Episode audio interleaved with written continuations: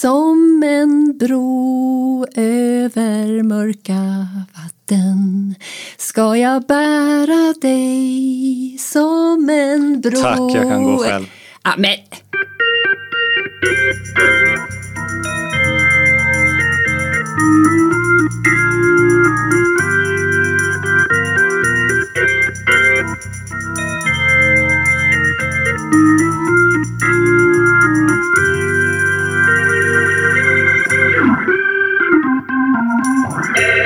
Välkommen till en kvart om Göteborg, Stadsmuseets alldeles egna podd. Jag heter Ylva. Och jag heter Christian. Men varför var det den här gamla Arten Garf- Garfunkel-dängan och på svenska också? Ja, men för att idag ska vi ju prata om broar. Ja. Få saker andas ju lika mycket framtidstro som broar. Det är teknisk utveckling, det är företagsamhet och det är kommunikation. Mm, för att inte prata om fred och gränsöverskridande samverkan. Mm. Och med tanke på vår hamnstads läge vid Göta älv måste väl behovet av bro funnits typ för alltid? Alltså, över älven så har ju folk tagit sig med båtar. Den här färgförbindelsen mellan Klippan och Färjenäs, den är ju gammal som gatan. Men före freden i Roskilde då, 1658, då var ju Göta älv delvis faktiskt en gränsflod mellan Sverige och Norge. Och en bro till fiendeland var inte topprioriterat. Alltså jag är osäker på hur sugna de var på att bygga bro för att skapa förbrödring med norrmän. Däremot så vill ju Nederländerna faktiskt redan på 1600-talet bygga en bro faktiskt till den svenska delen av Hisingen, det vill säga Färjenäs och Lund etc. Men det blev ju aldrig av. Och bros var inte något vi ville bli med norrmännen på den tiden. Göteborgsvits, bra där! Tack! Nej men den här svensk-norska förbrödringen, eh, den fanns det ju plats först för efter då andra världskriget då. Inte vi i Göteborg, men det är den här 1946 så bygger man ju Svinesundsbron och tack vare den så kunde vi umgås fritt med varandra igen. Men då under 1600-talet så gällde ju annat. Kunde man ens bygga så här långt? Alltså älven är ju mellan 50 och 400 meter bred. Jo då, redan de gamla romarna kunde bygga långa broar. Ja, nej men just det, det har man ju sett svischa förbi på någon bild ja. Alltså den här romerska akvedukten Pont du Gard i Frankrike är ju, den är ju verkligen maffig. Mm. Och fortsätter vi franskt, närmare bestämt i Paris, så var ju Pont Neuf hela 232 meter lång över floden Seine. Den var ju färdigbyggd 1607. Och det är alltså den första bron som hade trottoar för att separera fotgängare från hästtransporter. Oh la la. Ja, det finns verkligen något romantiskt med broar. De är gigantiska konstruktioner som brukar tjorva till stadsbyggandet då vid brofästena. Men samtidigt, de är ofta vackra, löftesrika. De är svävande konstruktioner då över mörka vatten. Om man inte som mig då är höjdrädd förstås. Då, är det, då kan det vara ordentligt kusligt att våga sig ut på en sån där bro. Ja, särskilt när det är mörkt. Och det är väl det som Nordic Noir-deckaren Bron anspelar på? Va? Mm. Deckargåtor ute på mörkt vatten. Öresund som ett kusligt ingenmansland. Och så har vi Saga Norén, länskrim Malmö på det. Men om vi ska lämna fiktionen och istället fundera över funktionen. Alltså vad är grejen med broar? Ja, men är det inte att det är mer tillgängligt? Alltså jämfört med båt då? Mer demokratiskt, alla med ben eller på hjul kan ju ta sig över bron. Du kan ju liksom lättare flytta prylar, barn, djur. Ja, mer civiliserat än att försöka baxa grisen i ekan. Ja, men det tror jag faktiskt utan att ha testat själv. Broar är ju mycket mer stabila. Du kan ju ta med dig grisen i ett rep om du vill och behöver inte å- åbäka överhuvudtaget med den i båten. Ja, bra för grisen också kanske. Men jag tänker på en annan aspekt. Okej, vad då? Det här med flöden, flöden, flöden. Ja, såklart. Broar är ju som vägar. De både styr och bär. Lika viktigt i alla tider. Men en annan sak jag funderat på. Finns det någon brodefinition? Ja, men enligt Trafikverket så definieras en bro som en konstruktion där spännvidden är mer än två meter eller större. Och vet du vad den kallas om den är mindre? Hmm, kan det vara spång? Nej, enligt Trafikverket kallas den för trumma. Va? Det har jag aldrig hört talas om när det gäller sådana här konstruktioner. Nej, inte jag heller förrän jag googlade. Men åter till Göteborg. Ja, Eh, alltså vi byggde ju inte en bro över farleden Göta älv på 1600-talet. Men ändå så har vi ju byggt broar så det räcker och blir över i den här stan. Mm, berätta. Ja, men alla kanaler i stan som anlades på 1600-talet behövde ju broar för att få vardagen i stan att fungera. Ja, men det låter rimligt. Och enligt en Bengt A. Önander så gick de flesta broarna över den igenlagda västra och östra hamnkanalen. Där fanns nästan en bro för varje tvärgata. Och det blir ju många. Ja, sju stycken över västra kanalen, alltså mellan Vallgraven och Stora Hamnkanalen och nio över östra kanalen som ju fortsatte ända ut till Göta älv i Lilla Bommen. Mm. Tänk vilken annorlunda stad det blir när alla trampar runt på broar och baxar sig själv och sitt gepäck då över vatten. Ja, precis. Men vet du att Göteborgs första bro är den som är här vid museet vid Stora Hamnkanalen? Ja, just det, Kämpebron. Varför heter den så egentligen? Har folk slagits där? Nej men alltså slagsmålen känner vi inte till men namnet kommer från att det i början satt fyra fornordiska kämpar uppsatta, två vid varje kortsida av bron. Starkodder, Vittolf, Arngrim och Halfdan. Coola namn. Ja, det är det ju. Starkodder var en slags krigshetsare som, som gillades av Oden men inte av Tor. Enligt en norsk krönika ska han ha fortsatt att bita i gräset efter att hans huvud var avhugget. Det låter alltså, läskigt. Det låter som en scen i den här Monty Python, Search for the Holy Grail. Vilken tänker du på då? Ja, men den är jätteknasig. Men det är den här Come back you coward, I can still bite you. alltså varför vill man ha en sån scary snubbe på sin bro? Ja, men tanken var kanske att det skulle skänka kraft och avskräcka. Så var det Arngrim som, han var ju en bärsärke med ett magiskt svärd tillverkat av dvärgar och Halfdan, han var en norsk och värmländsk sagokung. Vittolf vet jag dock inte riktigt. Okej, men någon tycker alltså att vad Göteborg verkligen behövde som nyanlagd stad, det var sagokändisar. Alltså vill man få stan att verka coolare än vad den var, alltså för de här vresigt folk som hade blivit tvångsförflyttade från Nya Lödöse eller hitlockade från Nederländer, Tyskland och England. Ja, men lite coola killar med coola vapen. De hade ju också de här bardisanerna i händerna. Alltså ett slags paradvapen som svenska officerare bar vid den här tiden. Alltså här, det blir bara knasigare och knasigare. Det här är ju som Disneyprocessen Frost skulle fronta med en Sauer 101 eller Stålmannen ska göra reklam för någon ja, men så här, Bofors 40 mm automatkanon. Alltså, ja, jag håller med. Det är inte riktigt nutidsanpassat även om jag hade velat se den där Frostprinsessan. eh, som, men som jag har förstått eh, efter att ha googlat lite så är ja, men en bakgrund är att Gustav II Adolf hade en järv utrikespolitik och han var mer än sugen då på att visa upp lite av det här stormaktsidealet. Okay. Men det fanns ju alltså folk, vetenskapsmän som jobbade under den här tiden på att putsa upp den nationella historien genom att bevisa att Sveriges anor var lika fina som Greklands eller Roms.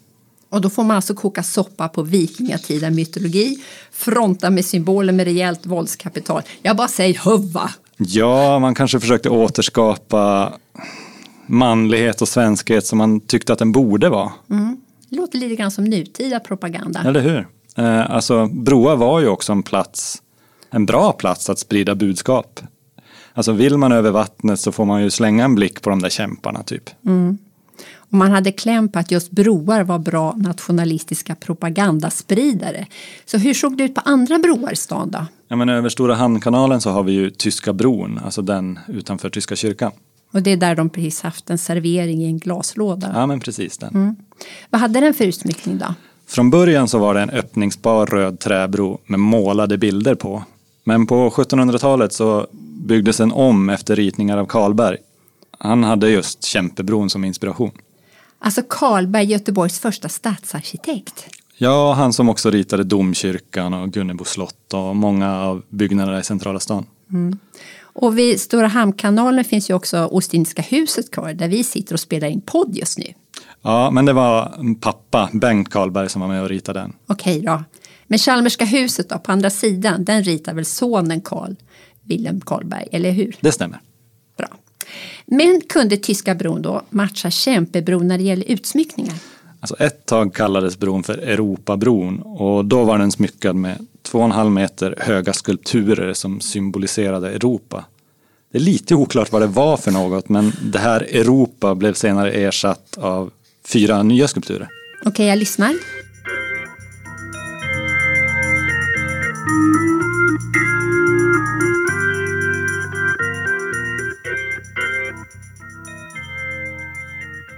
Du lyssnar och jag tar sats. Fyra morianer, alltså afrikaner skulpterade i trä. Och jag blir stum. Vad vill man kommunicera med detta i stadens finrum? Ja, men det var väl exotiskt, typ lite kuriosa. Alltså den transatlantiska slavhandeln var ju i full svung under den här tiden i Europa. Mm, något som Sverige ju tjänar på, inte minst ekonomiskt. Ja, och afrikaner med mörk hy fanns ju också till exempel på hovet för att förhöja första status redan på 1500-talet. Mm, och så den här idén då att vita europeer var liksom självlysande toppen av mänsklig utveckling och mörkhyade då såklart botten. Det här är ju en del av upplysningstidens tankegods. Är de här morerna då vid bron en del av samma berättelse? Det är väl lite av en killgissning, men jag säger ja. Mm. Sen byttes ju de här morianerna ut mot lyktpyramider. Bron var först i stan med belysning. Faktiskt redan före 1700-talet. Och då fick den ju också namnet Pyramidbron. Så vi har utsmyckning alla Europa, vi har morianer, vi har lyktor. Man kan säga att det går undan här med utsmyckningar under de första hundra åren. Men när slutade den vara träbro då? Faktiskt inte förrän in på 1800-talet. Då byggdes den om till balkbro av järn och namnet Tyska bron kom först 1883. Mm. Mycket namn och årtal här, men det blir tydligt hur viktigt broarna är i stan och hur de slits och repareras. Förändras från att vara träbroar till att bli stenbroar. Till att bli järnbroar. Mm. Alltså, det är också viktig teknikhistoria inblandad där. Mm. Men broar av gjutjärn, det är väl inte 1600-talsteknik? Nej, inte alls. Alltså gjutjärn som bromaterial var engelsmännen först med att använda 1779 i en drygt 30 meter lång bro över floden Severn, tror jag den heter. Mm. Rule Britannia säger vi. Ja, men så var det back in the days. Mm. Men när kommer järnbroar till Göteborg då? Vi hade ju gott om värmländskt järn i alla fall. Ja, mannen bakom i stort sett alla 24 järnbroar som byggs mellan 1862 och 1874, han hette J.G. Richert och han anställs som ingenjör för att lösa, lösa det här jobbet. Alltså det är väl samma gubbe som vi pratade om i avsnittet om avloppsrör. Han är alltså brobyggare också. Ja, och järnbroarna vid Stora Bommen och Kämpebron var först och de byggs båda 1862. Kämpebron var öppningsbar på mitten men Stora Bommens bro var en, en svängbro. Och det är den här, den kallas väl fortfarande för osthyveln och åker man den här paddanbåten så får man ju sitta och ducka om man inte ska bli utan huvud. Precis, och bron går ju efter en ombyggnation för ett antal år sedan inte längre att öppna så det är bara att ducka på. Mm. Men de här plana järnbroarna har ju länge varit ett signum för Göteborg så jag tycker att vi får vara rädda om dem vi faktiskt har kvar. Mm, tycker jag också. Vad med Lejontrappan då? Ja, men tidigare fanns det något som hette Lejonbron. Det var ursprungligen en träbro som sedan byggs om i sten och då utsmyckas den med skulpterade lejon som stod på baktassarna. Och sen så heter den Fontänbron efter den här såningskvinnan, eller Johanna som vi kallar henne. Mm. Alltså det är egentligen rena pyttipannan här i Stora Handkanalen. Fornnordiska sagofigurer, morer och lejon. Men det här lejonet som symbol finns i alla fall kvar. Ja, och idag är de ju två av sten och så har de ju lagt sig ner. Mm. Men eh, tidigare var de fyra. Eh, Lejonbron gick ju, den gick inte att öppna och den revs bara några år efter att Österhamnkanalen fylls igen. Men 1991 så fick lejonen som symbol göra comeback när man invigde den här lejontrappan. Mm. Tänk ändå alla de här broöppningarna i kanalen. Det måste ha varit både kul och så lite så här småstökigt i vardagen. Ja, jag tänker att det var en, en helt annan stad då. Alltså, de inre vattenvägarna var viktiga på riktigt och göteborgarna levde väl någon sorts kanalliv. Mm. Men den moderna staden den kräver också en broförbindelse över älven. Vilken är då först? Gamla Hisingsbron. Hur gammal är den? Ja, men de, den invigdes ju 1874 och det här initiativet till den det kom från en organist i Säve, Jöns Rundbäck. Han var också riksdagsman och anledningen var då att han ansåg att hissingsbönderna hade långa omvägar för att frakta varor till stan. Apropå det här vi pratade om tidigare med att ta grisen i båten. Ja, men precis. På vintern gick det ju lite lättare. Då drog de ju maten med hästforor och slädar på så här särskilt utstakade vägar på älven. Men vad var Hisingsbron för slags bro? Ja, det var en svängbro. Den var konstruerad också av den här J.G. Richert och byggd av Eriksbergs mekaniska verkstad. Han var ingen slökorv, herr Richard. Nej, mycket flitig man. Men med tiden så var den här bron inte tillräckligt dimensionerad då för en växande stad. Så 1915 så får de bygga om den och eftersom trafiken bara ökar och ökar och en ny modern bilbro behövs. Vilken är det då?